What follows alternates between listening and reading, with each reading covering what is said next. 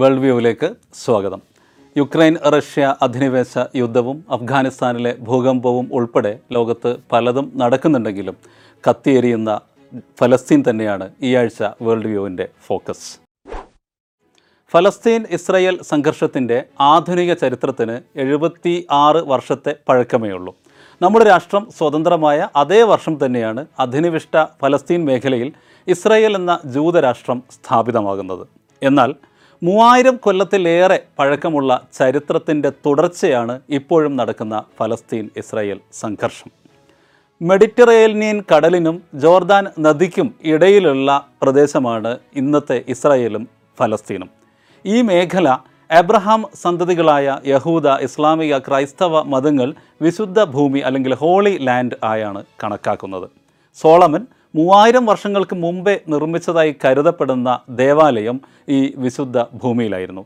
പിന്നീട് അത് തകർന്നു പോയെങ്കിലും ബി സി ആറാം നൂറ്റാണ്ടിൽ ഈ ദേവാലയം പുതുക്കി പണിതതാണ്. ഇന്ന് ഫലസ്തീനിൽ ശേഷിപ്പുകളുള്ള സെക്കൻഡ് ടെമ്പിൾ എന്നറിയപ്പെടുന്ന ജൂതരുടെ വിശുദ്ധ ദേവാലയം. യഹൂദരെ സംബന്ധിച്ചിടത്തോളം ഏറ്റവും പ്രധാനപ്പെട്ട വിശ്വാസ കേന്ദ്രമാണിത്. ഈ ആരാധനാലയം സ്ഥിതി ചെയ്യുന്ന ടെമ്പിൾ മൗണ്ടിൽ തന്നെയാണ് മുസ്ലിങ്ങളുടെ ആദ്യത്തെ ഖിബിലയായ മസ്ജിദുൽ അക്സ അല്ലെങ്കിൽ ബൈത്തുൽ മുഖദ്ദിസ് സ്ഥിതി ചെയ്യുന്നത്. ക്രിസ്തു ജനിച്ചതും ജീവിച്ചിരുന്നതും ബൈബിളിലെ സംഭവങ്ങൾ അരങ്ങേറിയതും ഇതേ സ്ഥലത്ത് തന്നെയാണ്. ചുരുക്കത്തിൽ മൂന്ന് ലോകമതങ്ങളുടെയും വിശുദ്ധ ഭൂമിയാണ് ഫലസ്തീൻ. തോറ ഉൾപ്പെടുന്ന ഹീബ്രു ബൈബിളും പഴയ നിയമവും അനുസരിച്ച് എബ്രഹാമിനും സന്തതി പരമ്പരകൾക്കും ദൈവം വാഗ്ദാനം ചെയ്യുകയും നൽകി അനുഗ്രഹിക്കുകയും ചെയ്ത വാഗ്ദത്ത ഭൂമി അഥവാ പ്രോമിസ്ഡ് ലാൻഡ് കൂടിയാണ് ഈ ഫലസ്തീൻ പ്രദേശം. കാലങ്ങൾക്കിപ്പുറം ആയിരത്തി എണ്ണൂറ്റി തൊണ്ണൂറ്റി ആറിൽ ജൂത തീവ്ര ദേശീയ ഫാഷിസ്റ്റ് പ്രസ്ഥാനമായ സയണിസത്തിന്റെ പിതാവ് തിയഡോർ ഹെർസൽ ആണ് ഫലസ്തീൻ എന്ന ഈ വാഗ്ദത്ത ഭൂമിയിൽ ഒരു കംപ്ലീറ്റ് ജൂഷ് സ്റ്റേറ്റ് സ്ഥാപിക്കുക എന്ന ആശയത്തിന് പുതുജീവൻ നൽകുന്നത്. അതിനും വർഷങ്ങൾക്ക് ശേഷം ആയിരത്തി തൊള്ളായിരത്തി പതിനേഴിലെ ഒന്നാം ലോക മഹായുദ്ധകാലത്ത് ഫലസ്തീനിൽ ജൂതരുടെ ദേശീയ രാഷ്ട്രം സ്ഥാപിക്കുക എന്ന വാദത്തെ തങ്ങൾ പിന്തുണയ്ക്കുന്നതായി ബാൽഫർ ഡിക്ലറേഷനിലൂടെ അന്നത്തെ ലോക സാമ്രാജ്യത്വം നിയന്ത്രിച്ച ബ്രിട്ടൻ ആദ്യമായി പ്രഖ്യാപിച്ചു. ചെറിയൊരു ന്യൂനപക്ഷം ജൂതർ മാത്രമേ അന്ന് ഫലസ്തീനിൽ ഉണ്ടായിരുന്നുള്ളൂ. ഫലസ്തീനാണെങ്കിൽ ഒട്ടോമൻ തുർക്കി സാമ്രാജ്യത്തിന്റെ ഭാഗവുമായിരുന്നു. എന്നാൽ യുദ്ധാനന്തരം ഒന്നാം ലോക മഹായുദ്ധത്തിന് ശേഷം ആയിരത്തി തൊള്ളായിരത്തി ഇരുപതിൽ ഈ ഫലസ്തീൻ പ്രദേശം മുഴുവനും ഒരു ബ്രിട്ടീഷ് കോളനിയായി മാറി. തുടർന്ന് വർഷങ്ങൾക്ക് ശേഷം രണ്ടാം ലോക മഹായുദ്ധവും കഴിഞ്ഞ് ഫലസ്തീൻ വിഭജിച്ച് സ്വതന്ത്ര അറബ് രാഷ്ട്രവും അതായത് സ്വതന്ത്ര ഫലസ്തീനും സ്വതന്ത്ര ജൂതരാഷ്ട്രവും സ്ഥാപിക്കുവാനും ജെറൂസലം ഇതിനിടയിൽ ജെറൂസലം അന്താരാഷ്ട്ര നിയന്ത്രണത്തിൽ നിർത്തുവാനുമുള്ള ഒരു പ്രമേയം ഐക്യരാഷ്ട്രസഭ ആയിരത്തി തൊള്ളായിരത്തി നാൽപ്പത്തി ഏഴിൽ പാസ്സാക്കുകയുണ്ടായി റെസൊല്യൂഷൻ വൺ എയ്റ്റ് വൺ എന്നാണ് ഇത് അറിയപ്പെടുന്നത്.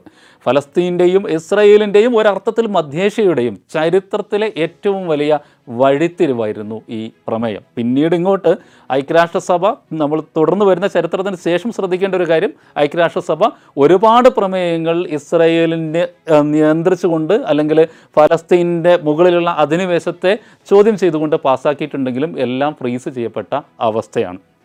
ഏഴ് ലക്ഷത്തിലേറെ ഫലസ്തീനികളെ ആഭ്യന്തര യുദ്ധത്തിലൂടെ നാട് കടത്തിയ ശേഷം ആയിരത്തി തൊള്ളായിരത്തി നാൽപ്പത്തി എട്ട് മെയ് പതിനാലിന് നമ്മുടെ രാഷ്ട്രപിതാവ് കൊല്ലപ്പെട്ട് മാസങ്ങൾക്ക് ശേഷം ഇസ്രയേൽ രാഷ്ട്ര പ്രഖ്യാപനം നടന്നു. തൊട്ടടുത്ത ദിവസം അതായത് മെയ് പതിനഞ്ചിന് ആരംഭിച്ച പത്ത് മാസത്തെ ഒന്നാം അറബ് ഇസ്രയേൽ യുദ്ധത്തിൽ ഇസ്രയേൽ വിജയിച്ചതോടെ അറബ് ഫലസ്തീൻ രാഷ്ട്രത്തിനായി നീക്കിവെച്ചിരുന്ന മേഖലയുടെ അറുപത് ശതമാനം കൂടി ഇസ്രയേൽ കൈക്കലാക്കി. ഏതാണ്ട് ഒൻപതിനായിരം ഇസ്രായേലികളും ഇരുപതിനായിരം ഫലസ്തീൻ മറ്റ് അറബ് രാജ്യങ്ങളിൽ നിന്നുള്ള ആളുകളും ഈ യുദ്ധത്തിൽ കൊല്ലപ്പെടുകയുണ്ടായി. ഗാസ മുനമ്പ് വെസ്റ്റ് ബാങ്ക് ഈ ഒരു മേഖല മാത്രമായി അറബ് ഫലസ്തീൻ ചുരുങ്ങുകയും ചെയ്തു. വർഷങ്ങൾ വീണ്ടും കഴിഞ്ഞു. പിന്നീട് നൂറുകണക്കിന് ചെറുതും വലുതുമായ സംഘടനകളും യുദ്ധങ്ങളും ഇരു രാജ്യങ്ങൾക്കും ഇടയിൽ നടന്നു.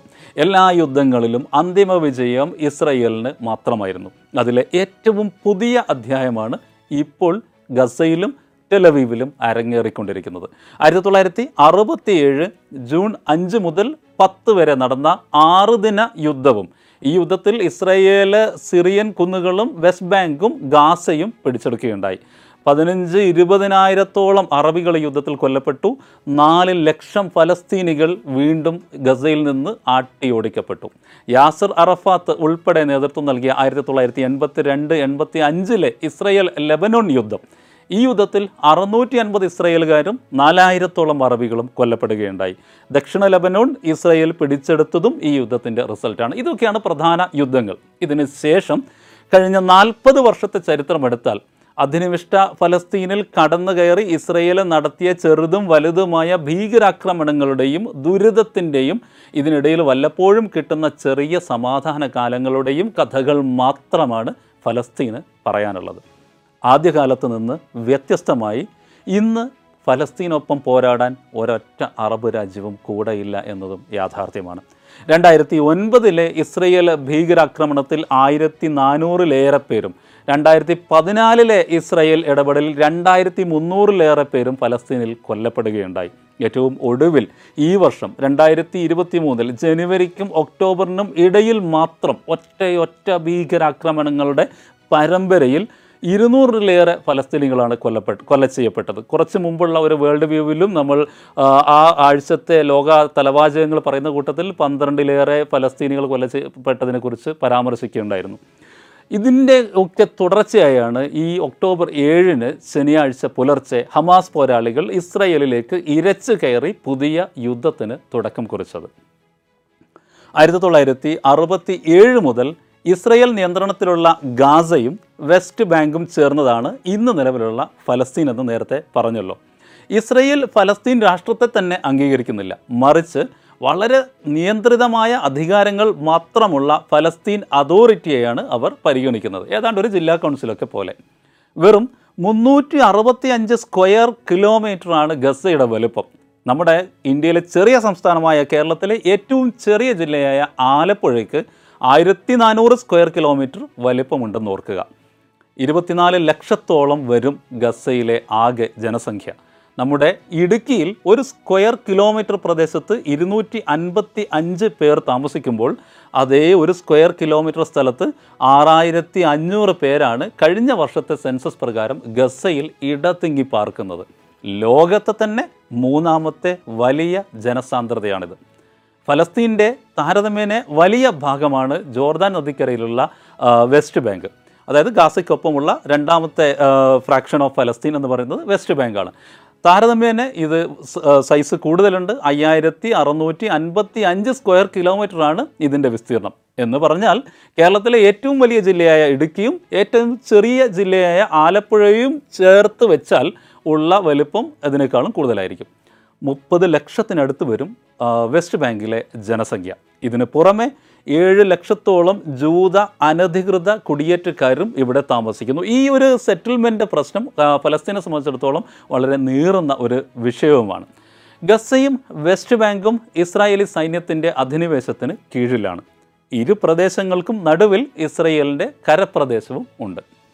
കരയും കടലും ആകാശവും ഉൾപ്പെടെ ഇസ്രായേൽ സൈന്യം സദാ വളഞ്ഞ് ഉപരോധം തീർത്തിരിക്കുന്നതിനാൽ ഗസയെ ഓപ്പൺ എയർ പ്രിസൺ അല്ലെങ്കിൽ ഒരു തുടർ തുറന്ന തടവറ എന്ന് ലോക മാധ്യമങ്ങൾ വേദനയോടെ വിശേഷിപ്പിക്കാറുണ്ട്. വെള്ളത്തിനും വൈദ്യുതിക്കും എല്ലാം ഇസ്രയേലിനെ ആശ്രയിച്ചാണ് അവർ കഴിയുന്നത്. നമുക്കറിയാം ഇപ്പോൾ നടന്നുകൊണ്ടിരിക്കുന്ന ഈ യുദ്ധത്തിന്റെ തുടർച്ചയായി ഗസയിലേക്കുള്ള വൈദ്യുതിയും വെള്ളവുമെല്ലാം നിലച്ച് കഴിഞ്ഞിരിക്കുന്നു. ഇസ്ലാമിക ചെറുത്തുനിൽപ്പ് പ്രസ്ഥാനം എന്നാണ് ഹമാസ് എന്ന പേരിന്റെ അർത്ഥം. ഇതൊരു സായുധ പ്രതിരോധ പ്രസ്ഥാനമാണ് ഒരു മിലീഷ്യയാണ് നമുക്കറിയാം. ഫാലസ് ഹമാസും അതോടൊപ്പം ഫലസ്തീൻ ലിബറേഷൻ ഓർഗനൈസേഷൻ അഥവാ പി എൽ ഒ എന്ന ഒരു ബഹുകക്ഷി സഖ്യവുമാണ് ഫലസ്തീനിലെ പ്രധാന രാഷ്ട്രീയ പ്രസ്ഥാനങ്ങൾ. ഗസ ഹമാസിന്റെ നിയന്ത്രണത്തിലാണ്. പി എൽ ഒയുടെ നേതാവായിരുന്നു നോബൽ സമ്മാനം കൂടി നേടിയ ലോകപ്രസിദ്ധനായ ഇന്ത്യയുടെ സുഹൃത്തു കൂടിയായ Yasser Arafat. P L O ഓർക്കുക ഒരു പാർട്ടിയല്ല ഏതാനും പാർട്ടികളുടെ സഖ്യമാണ്. അവർ താരതമ്യേന മിതവാദ സ്വഭാവമാണ്. ഇന്ന് ഹമാസിനെ ടെററിസ്റ്റ് ഗ്രൂപ്പ് എന്ന് ലോകമാധ്യമങ്ങളും സാമ്രാജ്യത്വവും വിശേഷിപ്പിക്കുന്നത് പോലെ പി എൽ ഒയെയും അറാഫത്തിനെയും ടെററിസ്റ്റ് ഗ്രൂപ്പുകളും ടെററിസ്റ്റുമായായിരുന്നു നേരത്തെ വിശേഷിപ്പിച്ചിരുന്നത്. അതേസമയം ഇരു രാജ്യങ്ങൾക്കുമിടയിൽ പരസ്പരം അംഗീകാരം അംഗീകരിച്ചുകൊണ്ടുള്ള ഒരു കരാർ ഓസ്ലോ കരാർ ഒപ്പുവെച്ചതിന് ശേഷമാണ് അറഫത്തിനെയും പി എൽ ഒയ്ക്കും അറഫത്തിനും ആ ഒരു ടെററിസ്റ്റ് ബ്രാൻഡ് അല്ലെങ്കിൽ ആ ഒരു മുദ്ര ഒഴിവായി കിട്ടിയത്. അതോടുകൂടിയാണ് ഹമാസിന്റെ ഫോർമേഷനും ഹമാസ് കൂടുതൽ സക്രിയമായി ഇടപെട്ട് തുടങ്ങുന്നത്. തുടക്കത്തിൽ വിശാല ഫലസ്തീന് വേണ്ടി വാദിച്ചിരുന്ന പി ഇപ്പോൾ വെസ്റ്റ് ബാങ്ക് പ്രദേശത്തെ സ്വതന്ത്ര ഫലസ്തീൻ ആവശ്യത്തിലേക്ക് ചുരുങ്ങിക്കഴിഞ്ഞു. അന്താരാഷ്ട്ര അംഗീകാരവും പി എൽ മെഹമ്മൂദ് അബ്ബാസ് ആണ് പി എൽ ഒയുടെ ചെയർമാൻ. പി എൽ ഒയിലെ ഏറ്റവും പ്രധാനപ്പെട്ട പാർട്ടി ഫത്താഹ പാർട്ടിയാണ് ഇതിന്റെ ഈ പാർട്ടിയുടെ തലവനും കൂടിയാണ് മെഹ്മൂദ് അബ്ബാസ്. ഫലസ്തീൻ ലെജിസ്ലേറ്റീവ് കൗൺസിലിലും ഗസ പ്രദേശത്തും ഭൂരിപക്ഷ പിന്തുണയുള്ള രാഷ്ട്രീയ പ്രസ്ഥാനമായ എലക്റ്റഡായ ഹമാസിനെ ഇസ്രയേൽ അനുകൂലമായ യു എസ് ഉൾപ്പെടെയുള്ള ലോകരാജ്യങ്ങൾ വിശേഷിപ്പിക്കുന്നത് അല്പം മുമ്പ് സൂചിപ്പിച്ചതുപോലെ ടെററിസ്റ്റ് ഗ്രൂപ്പ് എന്ന് തന്നെയാണ്. ആയിരത്തി തൊള്ളായിരത്തി എൺപത്തി ഏഴിലാണ് ഹമാസ് സ്ഥാപിതമാകുന്നത്. ഹമാസിന്റെ ഇന്നത്തെ ഏറ്റവും പ്രധാനപ്പെട്ട നേതാവ് ഇസ്മായിൽ ഹനിയയാണ്. അദ്ദേഹം ഫലസ്തീൻ അതോറിറ്റിയുടെ മുൻ പ്രധാനമന്ത്രി കൂടിയായിരുന്നു. ഹമാസിന്റെ രണ്ടാമത്തെ പ്രധാനപ്പെട്ട നേതാവിന്റെ പേര് യഹ്യ സിൻവർ എന്നാണ്. ഇന്ന് ഇസ്രായേലിന്റെ കണ്ണിലെ ഏറ്റവും വലിയ കരടുകളിൽ ഒന്നുകൂടിയാണ് അദ്ദേഹം. ഗസ പ്രദേശത്ത് ഹമാസിന്റെ തലവനും സിൻവർ തന്നെയാണ്. ഹമാസിന്റെ സായുധ സംഘമാണ് അൽ ഖസാം ബ്രിഗേഡ് എന്നറിയപ്പെടുന്ന മിലിറ്ററി വിങ്. മുഹമ്മദ് ദീഷ് ആണ് ഈ അൽ ഖസാമിന്റെ മേധാവി. രണ്ട് വർഷത്തെ തയ്യാറെടുപ്പുകളായിരുന്നു യഹിയ സിൽവറും മുഹമ്മദ് ദൈസും ഈ ഒരു ഇപ്പോൾ നടന്നുകൊണ്ടിരിക്കുന്ന ഒരു സെർജിന് വേണ്ടി നടത്തിക്കൊണ്ടിരുന്നത്. അവരെ വിശേഷിപ്പിക്കുന്നത് ഡബിൾ ബ്രെയിനും സിംഗിൾ മാസ്റ്റർ മൈൻഡും ആണെന്നാണ്. മുഹമ്മദ് ദൈസിനെ സംബന്ധിച്ചിടത്തോളം അദ്ദേഹത്തിന്റെ ഭാര്യയും അദ്ദേഹത്തിന്റെ മക്കളും നഷ്ടപ്പെട്ടു. അദ്ദേഹത്തിന്റെ ഇപ്പോൾ നടന്ന യുദ്ധത്തിൽ അദ്ദേഹത്തിന്റെ സഹോദരൻ കൊല്ലപ്പെട്ടു. അദ്ദേഹത്തിന്റെ പിതാവിന്റെ ഗൃഹം ആക്രമിക്കപ്പെട്ടു. അദ്ദേഹത്തിന്റെ ഒരു കണ്ണും കാലും നഷ്ടപ്പെട്ടു. സ്വന്തം ജീവന് നേരെ ഏഴ് വധശ്രമങ്ങളെ അതിജീവിക്കുകയും ചെയ്ത വ്യക്തിത്വമാണ്. ഹമാസിനെ സംബന്ധിച്ചിടത്തോളം ഏറ്റവും ഇംപ്രവൈസ് ചെയ്ത ആയുധങ്ങളും മിസൈലുകളും ലൈറ്റ് മോർട്ടാർ വെഹിക്കിളുകൾ വെപ്പണുകളും ഗ്രനേഡുകളും ബോംബുകളും സൂയിസൈഡ് ബെൽറ്റുകളും എക്സ്പ്ലോസീവ്സും എല്ലാം അവരുടെ കയ്യിലുണ്ട്.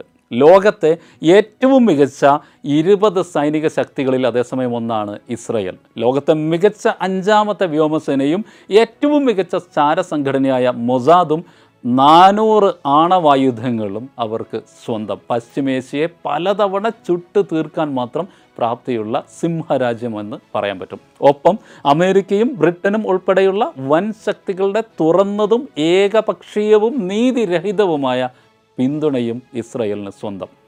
ഈ ഇസ്രയേലിനോടാണ് ഫലസ്തീൻ എന്ന കുഞ്ഞു രാജ്യം കഴിഞ്ഞ എഴുപത് വർഷത്തോളമായി പോരാടുന്നത്.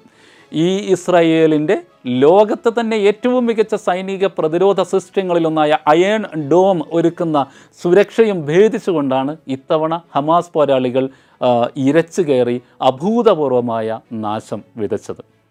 ഇസ്രയേലിന്റെ എല്ലാ സൈനിക സന്നാഹങ്ങളെയും അതീവ സ്ട്രാറ്റജിക്കായ നീക്കത്തിലൂടെ നിഷ്പ്രഭമാക്കുകയും ചെന്നായയെ അതിന്റെ മടയിൽ ചെന്ന് ആക്രമിക്കുവാനുള്ള ധൈര്യം കാണിക്കുകയും ചെയ്തു ഹമാസ്.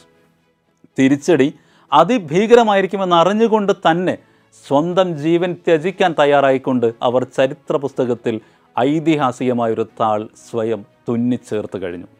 ആയിരത്തി ഇരുന്നൂറിലേറെ പേരുടെ ജീവനാണ് ഇസ്രായേലിന് നഷ്ടമായത്. ഇതിൽ സൈനികർ സൈനിക മേധാവികളും ഉൾപ്പെടുന്നു. നൂറുകണക്കിന് സൈനികരെയും സിവിലിയന്മാരെയും ഹമാസ് ബന്ദികളാക്കി കഴിഞ്ഞു.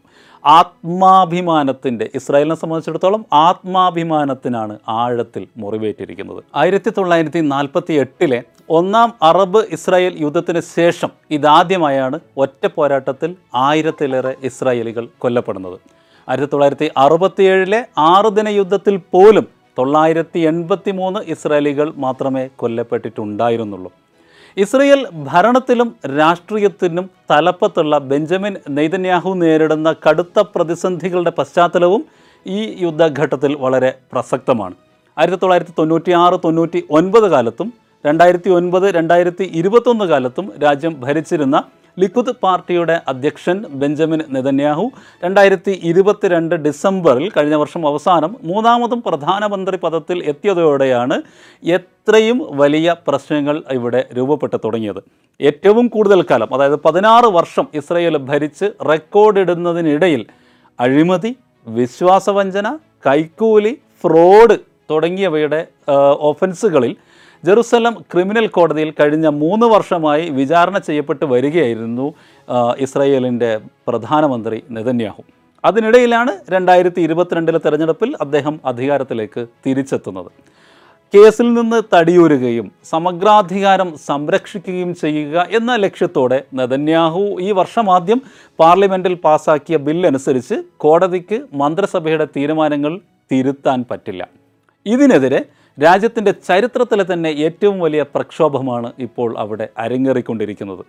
ആ വിഷയത്തിൽ നിന്ന് ശ്രദ്ധ തിരിക്കാൻ ഹമാസിന് കയറി വരാനുള്ള വഴി ഒരുക്കുകയും ആദ്യത്തെ ഷോക്കും അതിന്റെ നഷ്ടങ്ങളും സഹിച്ച് അതിൽ പിന്നെ ഗസയിൽ സംഹാര താണ്ഡവമാടുകയും ദേശീയ ഗവൺമെന്റും അതിനപ്പുറവുമുള്ള ഓപ്പറേഷൻസും ഓപ്ഷൻസും ഉപയോഗിച്ച് തീവ്ര ദേശീയത ദേശ സുരക്ഷ ദേശീയ വാർ ഹീറോ ഇമേജുകളിലൂടെ സ്വന്തം പൊസിഷൻ കൺസോൾഡേറ്റ് ചെയ്യുവാനുമുള്ള ഒരു കുടിലതന്ത്രം ഇങ്ങനെയൊരു ഗൂഢാലോചന സിദ്ധാന്തം ആരെങ്കിലും അവതരിപ്പിച്ചാൽ അതും തള്ളിക്കളയാനാവില്ലെന്ന് കൂടെ കൂട്ടത്തിൽ പറയാം. നമ്മുടെ സ്വന്തം നാട്ടിൽ തന്നെ ഇത്തരം ഗൂഢാലോചന സിദ്ധാന്തങ്ങൾക്കും മാതൃകകളുണ്ടല്ലോ. ചരിത്രത്തിൽ ഇതുവരെ നേരിട്ടിട്ടില്ലാത്ത ആൾനാശവും സെക്യൂരിറ്റി ബ്രീച്ചും അതുണ്ടാക്കിയ അപമാനവും മറികടക്കാൻ അയാൾക്ക് പക്ഷേ ഫലസ്തീനിൽ ഇതിനകം ആരംഭിച്ച് കഴിഞ്ഞതും വരും ദിവസങ്ങളിൽ വലിയ സംഖ്യകളിൽ ചെന്ന് തൊടും എന്ന് ഉറപ്പുള്ളതുമായ കൂട്ടക്കൊലകൾ കൊണ്ട് സാധിക്കുമോ എന്ന ചോദ്യവും ഈ വീക്ഷണം പരിഗണിക്കുമ്പോൾ ഉയർന്നു വരും. കടുത്ത എതിർപ്പുകൾ ഇതിനകം തന്നെ ഈ വിഷയത്തിൽ നെതന്യാഹുവിനെതിരെ ഇസ്രായേലിൽ രൂപപ്പെട്ട് കഴിഞ്ഞിട്ടുണ്ട്. ഒരു കാര്യം സംശയരഹിതമാണ്. ഹമാസ് നേടിയ ഒന്നാം റൗണ്ടിലെ വിജയമെന്ന് പറയുന്നത് ഇസ്രായേലിലെ നൂറുകണക്കിന് നിരപരാധികളായ മനുഷ്യരെ കൊന്നൊടുക്കിയതിന്റെ മറ്റൊരു പേരാണ്. കണ്ണിൽ കണ്ടവരെയെല്ലാം അവർ വെടിവെച്ചും റോക്കറ്റുകൾ ഉൾപ്പെടെയുള്ള ആയുധങ്ങൾ ഉപയോഗിച്ചും കൊന്ന് തള്ളുക തന്നെയാണ് ചെയ്തത്. ഒരു തെറ്റും ചെയ്യാത്ത സ്വന്തം സഹോദരങ്ങൾ നിരന്തരം അറുകൊല ചെയ്യപ്പെടുകയും ലോകം കാലങ്ങളായി കണ്ടടക്കുകയും ചെയ്യുമ്പോൾ ആയുധം എടുത്തു പോകുന്ന ഗസയിലെ യുവാക്കളുടെ സാമൂഹിക മാനസികാവസ്ഥ തിരിച്ചറിയുമ്പോഴും ഒരു സത്യം ശാശ്വതമായി ശേഷിക്കുന്നു. ഇസ്രയേലിലെ മനുഷ്യരക്തത്തിനും ഗസയുടെ രക്തത്തിനും ഒരേ ഗന്ധമാണ് ഒരേ വിലയുമാണ് ഒരേ വിലാപവുമാണ്. ഗസയിലെ നിരപരാധികളായ ലക്ഷക്കണക്കിന് മനുഷ്യരുടെ സമാധാനവും ആയിരങ്ങളുടെ ജീവനും എടുത്തുകൊണ്ട് മാത്രമേ യുദ്ധത്തിന്റെ ഈ അധ്യായം പൂർത്തിയാകുകയുള്ളൂ. കരളു നോകുന്ന കാഴ്ചകളുടെ ഒഴുക്ക് ഗസയിൽ നിന്നും ആരംഭിച്ച് തുടങ്ങിയിട്ടേയുള്ളൂ. ഗസയുടെ മേലുള്ള അതിക്രൂരവും അതിഭയാനകവുമായ യുദ്ധം നെതന്യാഹു പരമാവധി നീട്ടിക്കൊണ്ടുപോകാനാണ് സാധ്യത. ചൈനയ്ക്കും റഷ്യയ്ക്കും ഇറാനുമെല്ലാം റോളുകളുള്ള നാടകമാണിത്. പക്ഷേ ഒരാളും കൂടെ എത്തില്ല. ലെബനോൺ ലെ ഹിസ്ബുല്ല സിംബോളിക് ഫയറിങ്ങിന് അപ്പുറത്തേക്ക് യഥാർത്ഥ യുദ്ധമുഖം തുറക്കുമോ? അത് ഇസ്രയേലിന് ഡബിൾ ചാലഞ്ച് സൃഷ്ടിക്കുമോ? ഇതൊക്കെയാണ് ഇനി അറിയേണ്ടത്. അതുപോലെ തങ്ങളുടെ കയ്യിലുള്ള ബന്ദികളെ ഉപയോഗിച്ചുകൊണ്ട് ഹമാസ് നടത്താൻ പോകുന്ന വിലപേസലിന്റെ ശക്തി അവരുടെ കരയുദ്ധത്തിലെ പ്രതിരോധ ശേഷി ഇതെല്ലാം ടെസ്റ്റ് ചെയ്യപ്പെടാൻ പോവുകയാണ്. വലിയ അവകാശവാദങ്ങളുമായി യുക്രൈൻ കീഴടക്കാൻ വന്ന റഷ്യയെ തടഞ്ഞു നിർത്തിയ സമകാലിക അനുഭവവും ഒരുപാട് ഒരുപാട് വിയറ്റ്നാമിലെ അനുഭവമൊക്കെ ലോകത്തിന്റെ മുമ്പിലുണ്ട്. അതേസമയം തന്നെ വളരെ വേദനാപൂർവം ഇവിടെ സൂചിപ്പിക്കേണ്ട ഒരു കൗതുകം ആ, റഷ്യയുടെ അക്രമത്തിന് അല്ലെങ്കിൽ അധിനിവേശത്തിന് മുമ്പിൽ എങ്ങനെ നിസ്സഹായമായി പോയോ യുക്രൈൻ അതേ അവസ്ഥയിലുള്ള അതും പതിറ്റാണ്ടുകളായി അധിനിവേശത്തിന് വിധേയമായ ഒരു രാജ്യമായ ഫലസ്തീനെക്കുറിച്ച് സെലൻസ്കിക്ക് ഒരു സഹതാപവും ഇല്ലെന്ന് മാത്രമല്ല അദ്ദേഹം ഓപ്പണായി ഇസ്രയേലിന് പിന്തുണ പ്രഖ്യാപിക്കുകയും ചെയ്തു എന്നത് ചരിത്രത്തിന്റെ ക്രൂരമായൊരു വൈരുദ്ധ്യവും കൂടിയാണ്. ഇതൊന്നും വിലപ്പോകുന്നില്ലെങ്കിൽ ഇസ്രയേൽ ഡിഫൻസ് ഫോഴ്സിന്റെ എഫ് സിക്സ്റ്റീൻ വിമാനങ്ങൾ വർഷിക്കുന്ന അഗ്നിഗോളങ്ങൾ ഏകാന്തമായി ഏറ്റുവാങ്ങാനാകും ഒരിക്കൽ കൂടി ഫലസ്തീനിന്റെ വിധി. പക്ഷേ ഇത്തവണ പ്രഹരവും മരണവും അതിഭീകരമായിരിക്കുമെന്ന് മാത്രം. കുഞ്ഞുങ്ങളുടെ കബന്ധങ്ങളും അമ്മമാരുടെ വിലാപവും സാക്ഷിയാക്കി ഏറ്റവും ഒടുവിൽ നെതന്യാഹുവും ഇസ്രയേലും ഒരുപക്ഷെ നേടിയെടുത്തേക്കാവുന്ന അന്തിമ വിജയത്തേക്കാൾ അഭിശപ്തമായി എന്തുണ്ടാകും ഈ ഭൂമിയിൽ എന്ന ചോദ്യമാണ് വരുന്ന കുറേ ദിവസങ്ങളിൽ ലോകമനസാക്ഷി ആവർത്തിച്ച് കേൾക്കാൻ പോകുന്നത്. നല്ല വാർത്തകൾ വരട്ടെ എന്ന് വളരെ വേദനാപൂർവം പ്രത്യാശിച്ചുകൊണ്ട് ഈ ലക്കം അവസാനിപ്പിക്കുകയാണ്.